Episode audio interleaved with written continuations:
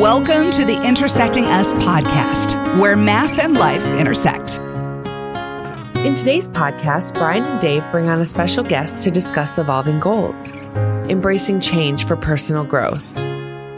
As you go through life and you go through work and you go through school, there's a lot of different things that come to mind. You think about how you can become more successful personally, but you also eventually start thinking about it's not just internal, sometimes it's external. Today on the podcast, we have a special guest. Talk about some of those things. Talk a little bit about his life, his his journey, uh, about uh, for personal success and community growth. And uh, this is Alec. Alec uh, comes to us from Illinois, I think. Am I hitting that right? You are? Chicago? I, I am. I should have asked that before we started our podcast, but that's that's good to get that correct. So why don't you tell us a little bit about yourself? You know, we're looking at uh, where did you uh, grow up? Where'd you go to school? Sure. To start, thanks for having me, you guys. Honored to be here. Uh, I grew up outside of Chicago in the suburbs, Elk Grove Village, right next to Schaumburg, Illinois. All right. I went to school, uh, University of Illinois, down in Urbana-Champaign. I went there for my actuarial science major, and upon graduation, I came back to the suburbs and started working in the city. So back into Chicago. So you're pretty, pretty much in the Chicago, Eastern Illinois for quite a while then. That's kind of what you call home. And that's so actuarial science, that always works good for Intersecting Us. We That's what we're kind of about to some extent. That's a big part of our demographic. So tell us a little bit about, and those people who've done this will understand this, a little bit about your exam, where you are, how much fun you've had with them and all that kind of stuff. Well, I could start off by saying I have had a lot of fun. I think That's that good. is the most important, most important part of taking exams is keeping it fun and not having it be something you have to do because the exams are so intensive. I started taking exams my sophomore year of college. And after going down the S O A path, I ended up shifting to the P and C, the C A S path. And now I am taking exam five, which is coincidentally the sixth C A S exam, just about halfway through to the fellowship, which is the ultimate credential that we take exams for as actuaries.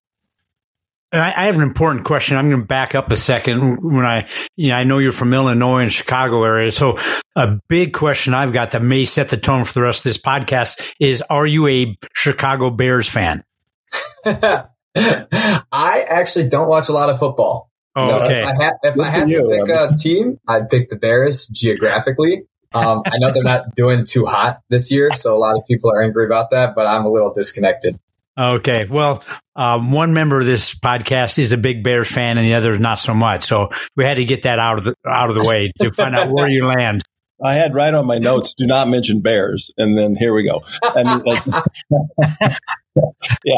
Yeah, I've been a Bears fan for many years, and uh, it is, it's amazing how the suffering of being a Bears fan fits into, you know, either failing of an exam or, you know, whatever, uh, not being prepared for the exams, whatever. That's what they look like the last few weeks anyway. So, but, uh, but yeah, that's, uh, I, I can see where you'd say that because it, it's right in the middle. Uh, of course, you're a Vikings fan, so you can't jump up and down too much, right, Dave? Uh, that's, your exams are, You're currently working in in Chicago area, uh, correct? That is right. Yeah, and that uh, I thought I, I really didn't think about this, but most people who aren't actuaries may not know this. So you get you, you get exam time within your workday to study. Yep, uh, exactly right. So we get about two hours out of our eight hour workday, um, about two thirds of the year paid mm-hmm. to study time, and that is something that's.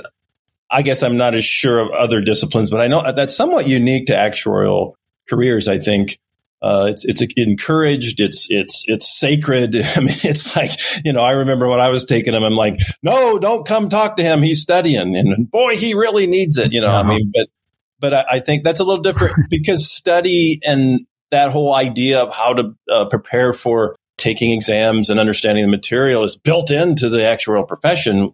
Probably more than just about any other one, which is another thing uh, that's kind of cool about it. You get good at disciplining yourself, of understanding things. So I was going to kind of ask uh, or ha- let Alec tell the story about how you and I got connected, because uh, that's kind of how we got you on this show is our relationship. And uh, I thought I would rather have you tell a little bit about how we got connected, just because uh, I think it's a cool story a little bit. A hundred percent. This started maybe a year ago, year and a half ago now, mm-hmm. when I was at a point in my life, uh, starting my career, realizing that the ceiling was a lot higher than I thought it was. People always say you can do anything, but I feel like many people underestimate what anything means when you can't simply comprehend, you know, what your limits are. So I was at a point where I was looking for mentors to help me, to guide me, and to have people to ask questions to. When I have these sort of more complicated general life questions, who have maybe been through them before and can offer me a viewpoint that I don't have in my life. And I remember I was writing, I was writing my journal, what sort of qualities I'd want in a mentor to help to start feed my brain ideas on who I could reach out to and who I could ask to mentor me. And one of the first people that came up was Dave, because I had used, as we were just talking about exams, I had used uh, his product, Coaching Actuaries, probably the last four years at that point. And since studying had become such a big part of my life, as Brian was just talking about, this this product, this Coaching Actuaries product, also became a really big part of my life. And as I started succeeding in these exams, a lot of the credit I gave to the way Coaching Actuaries was made, because it saved me a lot of time in logistics and let me focus on learning the actual work. And of course, the man behind every video in Coaching Actuaries was Dave. So I'd already heard him talk, and I've seen him talk probably hours on end, although he hadn't seen me because I'm just watching his, his video recordings. And so I remember, I think I was researching the email format for Coaching Actuaries and sort of put in Dave Kester's name to see if it would come up. Or maybe I had reached out to, to someone on the Coaching Actuaries team to thank Dave, and just reached out to him to see if he was willing to hop on a one-on-one call and to talk a little more, which now has turned into a year and a quarter almost of knowing each other. Mm-hmm. That's right. Yeah, every quarter we get together, and Alec is, does a super job of planning and preparing for that time. He sets up the call, and he has questions. He, we have time limits, and we stick within those, and uh, has been a model person to make it very easy to, you know, to connect with. And Uh, I probably gain as much out of it as Alec does, because uh, I'm learning a lot from him. And of course, I'm just encouraged by seeing, you know, someone else who, who wants to ask questions. Uh, yeah, I think Brian and I would probably both agree that, you know, as you get older, uh, maybe people don't ask you quite as many questions as the, as you think that they could.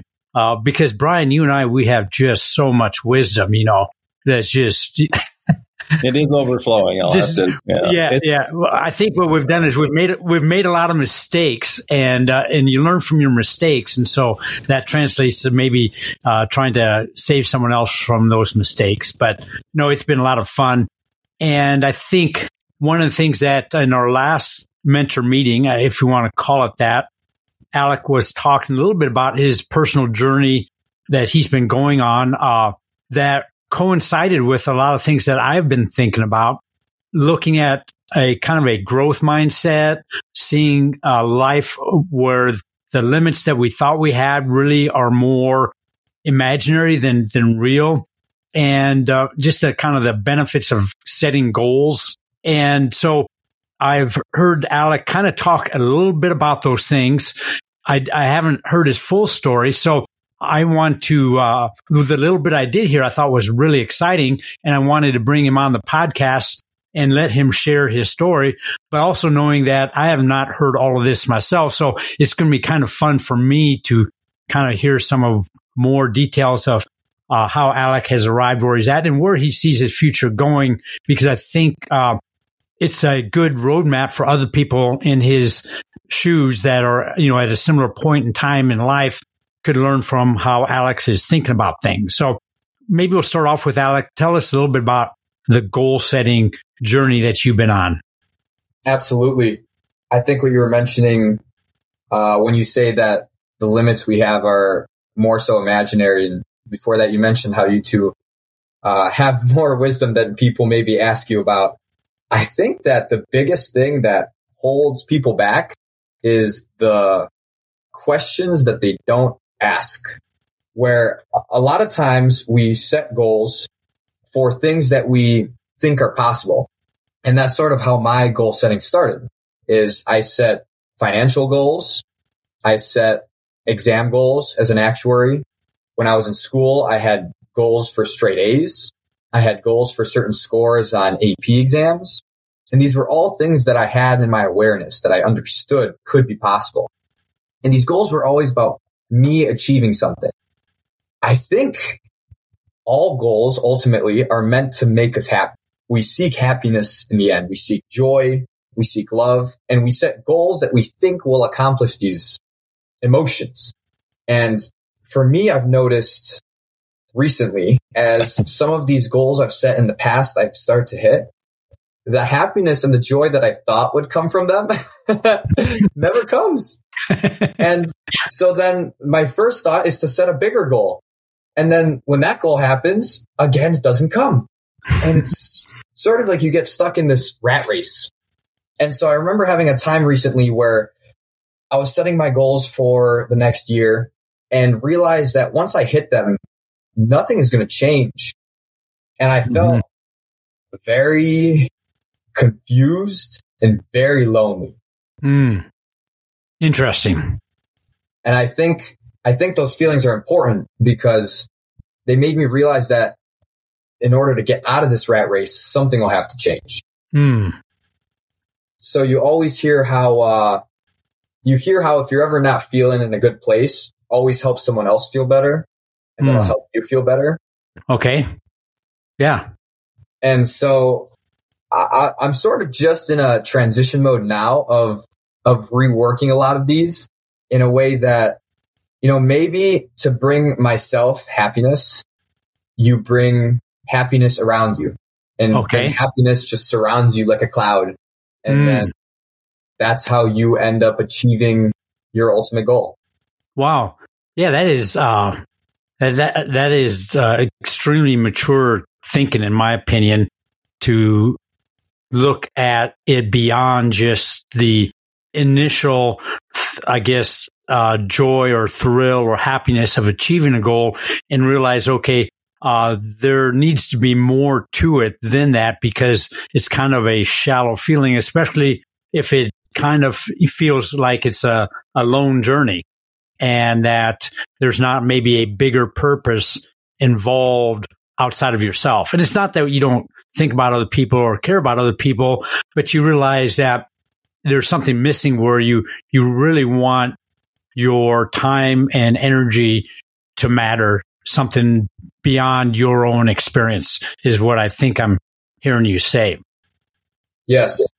I think a good way to sum it up is looking for significance in some sort okay. of way. So I've always, okay. always sought significance.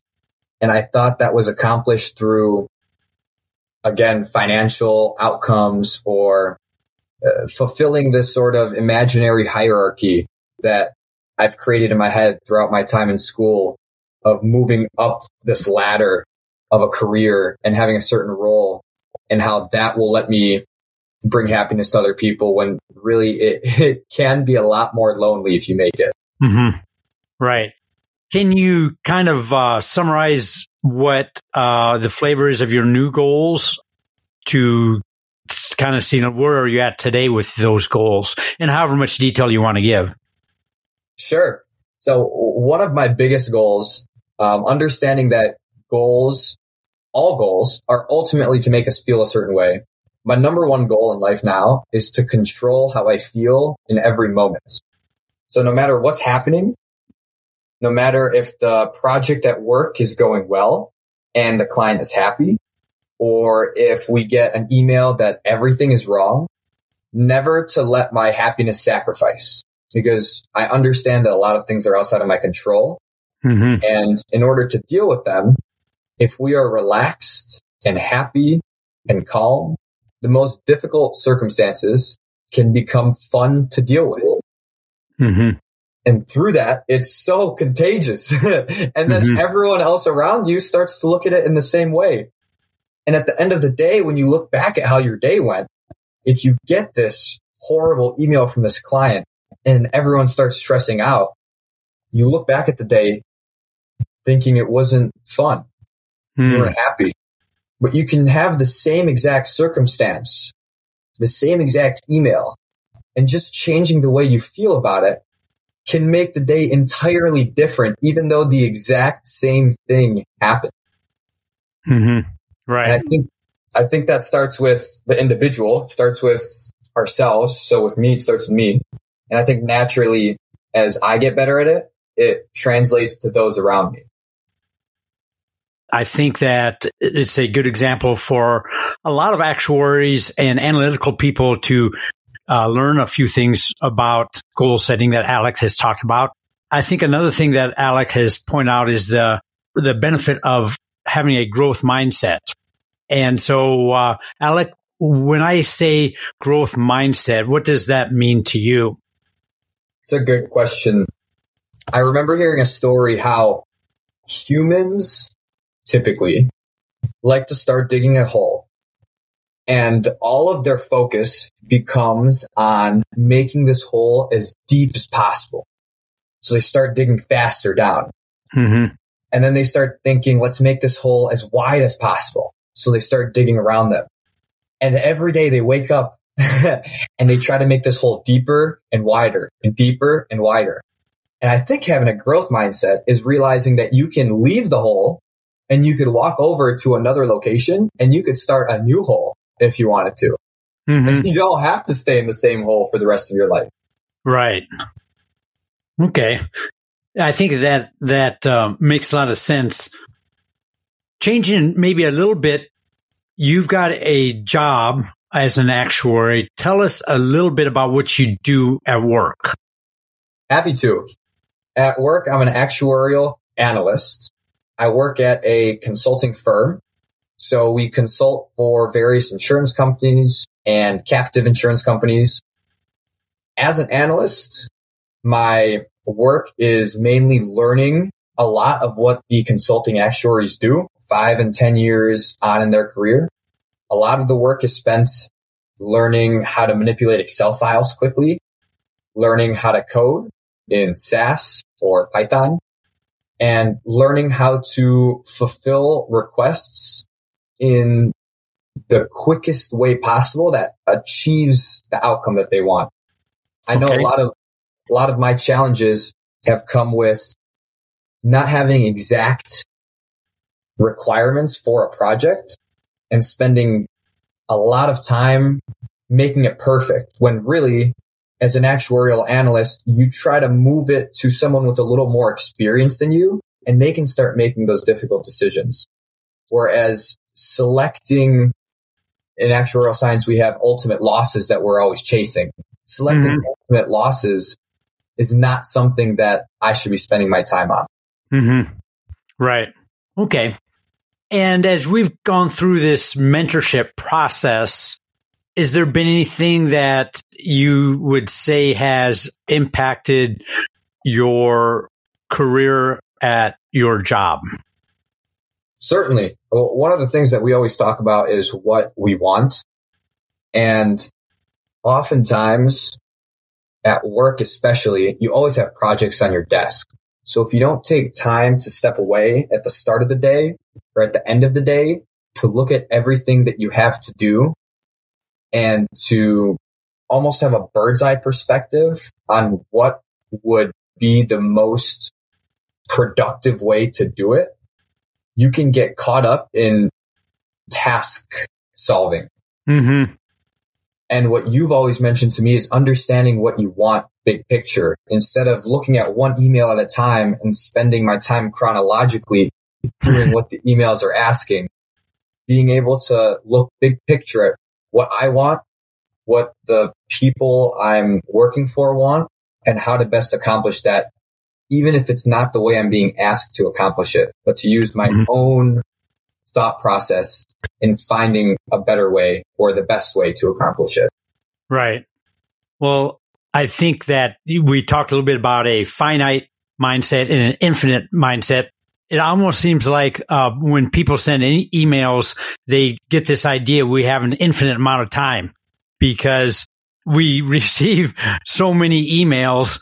And if we just uh, follow that idea that you talked about, of maybe just once an email comes in, that's what you put your attention to, we wouldn't get any work done. We would simply be reading and responding to every single email. At least, you know, at the corporate jobs I've been at, I was always amazed as to how much time were, was expected to, you know, to respond to those emails. And I think what you're thinking about is looking at a more holistic approach is, okay, what is the goals for the company? What is the goals for our department? And then let that drive how you spend your time, knowing that you cannot say yes to everybody.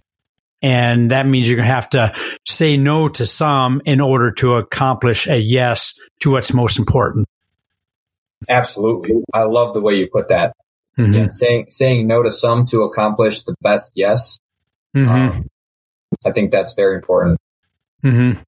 How about in your exams now, as you're pursuing that, is there anything that you feel like you've learned from when you first took maybe exam P or F M to where you're at now, that if you were going to do it all over again, you'd say, oh, I, I would maybe try, you know, doing X instead of Y? Hmm.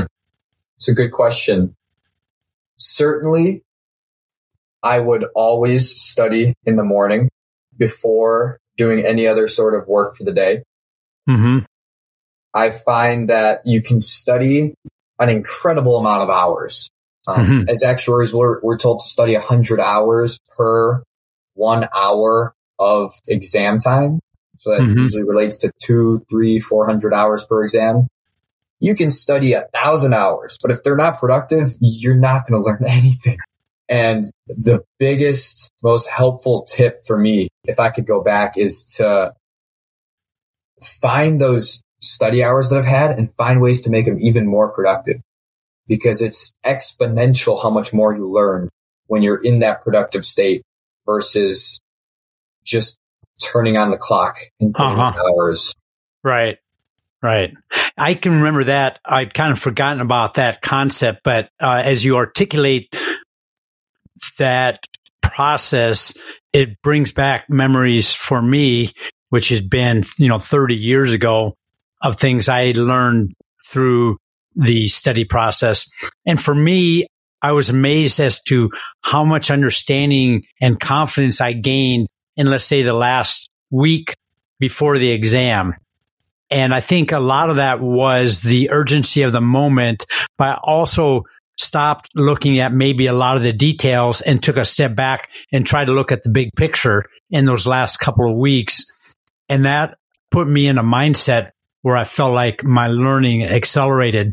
But then I think on the other hand, you can't ignore a lot of the details that you spent learning up to that point. And, and so even though you may, you know, if you're going to maybe chart your confidence on a graph, it may seem like it gets really steep the last week before the exam. You know, it did for me, but that doesn't mean that I was unproductive, you know, two months before, because you still kind of had to lay that foundation. But as you said, Alec, the, you know, the key is to really kind of take a step back and, and, uh, I, you know, really get quality studying in and not just, um, Uh, you know, go through the motions of reading and expecting that's going to lead to a successful pass. Mm-hmm. And I've had a similar experience where two, three weeks before the exam, you can feel absolutely lost. And mm-hmm. suddenly it feels like everything clicks. Mm-hmm. Right. Yeah. So I, I always try to encourage students to not lose uh, hope when they're one month away from the exam and they're feeling like they don't understand it, that you, you know, just continue to work at it and give yourself some extra time the last week or two to really, I, I don't want to say cram, that that's not the right word I'm thinking of, but just to be able to, you know, kind of sprint to the finish line. And it's during that sprint where I used to learn a lot of um, kind of the key things to get me prepared for the exam. And so I think that that, that, that was something that I always want to encourage people not to lose hope. It's, I think that encouragement can never be said enough times. I think even in my sixth exam now, it's almost cyclical to where you, you get those feelings of not being able to pass or not thinking that you'll pass every time. And mm-hmm. every time when you get to a certain point, they go away again. Mm-hmm. It's interesting. Right. Right. Well, cool. Well, I, we just got a couple of minutes here to wrap up. I know I've uh, shared a book with you called Mathematics for Human Flourishing, and um, you probably have, um, you know, just received it and uh, haven't really spent much time reading it. But I know we've at least connected that it seems like that book at least resonated with you a little bit, uh, and maybe even resonated with some of your colleagues there at work. Is there anything in particular that you thought that resonated with you?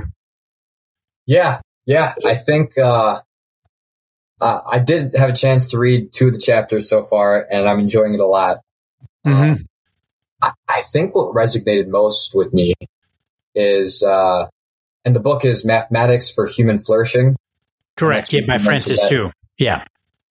One of the things that resonates with me is that I feel like if you find a passion that you really enjoy, mathematics being one, and you fully dive into it, not for the purposes of checking some boxes that you have a profession or having somewhere to go in the morning, but if you truly find something that you're interested in, you start to get super curious about the aspects of it. Mm-hmm.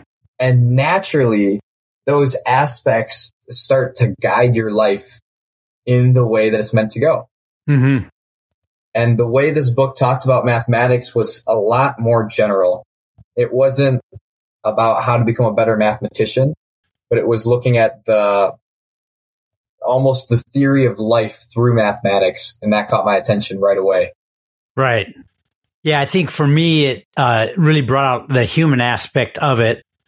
Part of it that I think is that we miss out is just the fact that math was developed by humans. And I know that sounds incredibly simple, but when we get everything from a textbook, we don't ever, you, we rarely hear the story about where all these, you know, great ideas came from. It looks like they came from, you know, the publisher of the textbook, but, you know, they, they came th- over time. And the more I read about those things, the more incredibly interesting I find it. So that's part of it is that, you know, we as humans, uh, have brought th- all this together. And the cool thing is, is we're not done yet. There is so much more math yet to be written.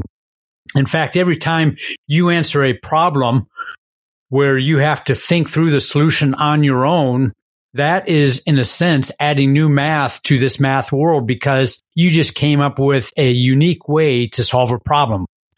And even though that is extremely small, it illustrates the concept that math is uh, an ever-growing library of information that we all contribute to.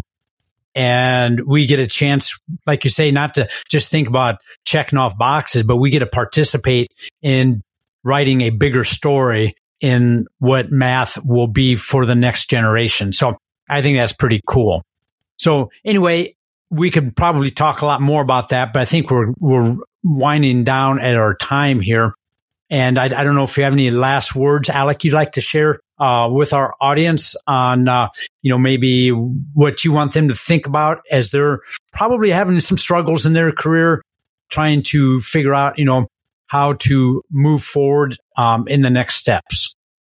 If you're anything like me, you spend all your time focused on completing the goals that you've set for yourself. And if I had one tip that I'd give myself a year ago, is that the goals can change and it's okay. Oh. Mm-hmm. And it's not failing your old goals. It's mm-hmm. setting new ones that are better. Right. Right. Oh, I think that's fantastic. You know, it's very practical. And yeah, we, we kind of like to write these goals in stone. when in fact it's good to have them down where we can achieve them, but we don't want them to be static because we're growing as people and last year's goals probably need tweaking for this year. And sometimes it's a big tweak, uh, but uh, don't hesitate to continually update those um, thoughts of, you know, what you want to accomplish in your life. So anyway, Alec, I appreciate uh, your time that you gave uh, to us today. We look forward to watching your career develop. And uh, I think that's one of the cool things about being in the actuarial profession is that it's an extremely small community and we get to know each other really well pretty quickly. And so uh, I know our paths will cross down the road and I, I look forward to that. And um, thanks for joining us. Thank you for having me.